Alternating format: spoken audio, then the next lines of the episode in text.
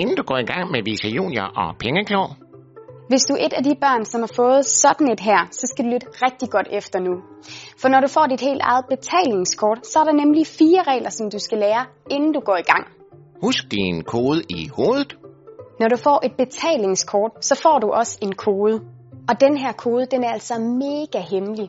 Du må derfor ikke engang viske den til din bedste veninde. Min kode den er 2, 3. Eller skrive den på et stykke papir i din pung. Du skal derimod lære koden uden ad og huske den i dit hoved. På den måde så bliver det sværere at misbruge dit kort. Og synes du det er svært at huske en kode, så kan dine forældre hjælpe dig med, hvordan du gør det. Spær dit kort. Kan du pludselig ikke finde dit kort, eller bliver din punkt stjålet? Så er det vigtigt, at du sørger for at sige det til dine forældre, så de kan spærre dit kort i deres mobilapp. På den måde så er der ingen, der kan bruge det, hvis de finder det.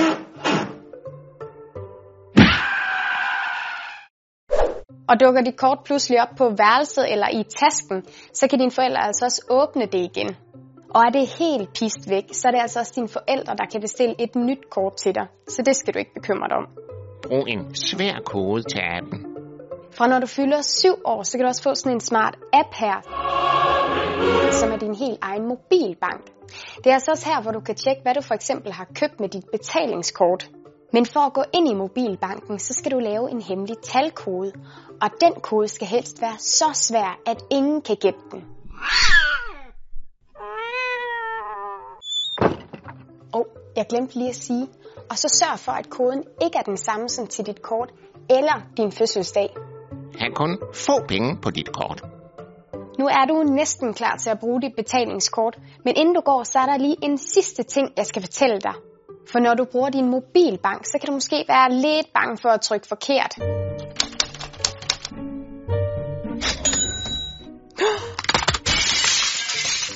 Men det skal du slet ikke være, for du kan hverken bruge flere penge, end hvad du har på din konto til dit kort, eller overføre penge til andre.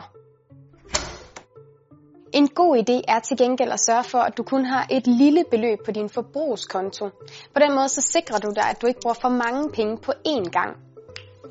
Det var de fire regler, som du skal kunne. Nu er du helt klar til at bruge dit nye betalingskort. Og så husk, at hvis der er noget, som du er i tvivl om, så kan du altid spørge dine forældre.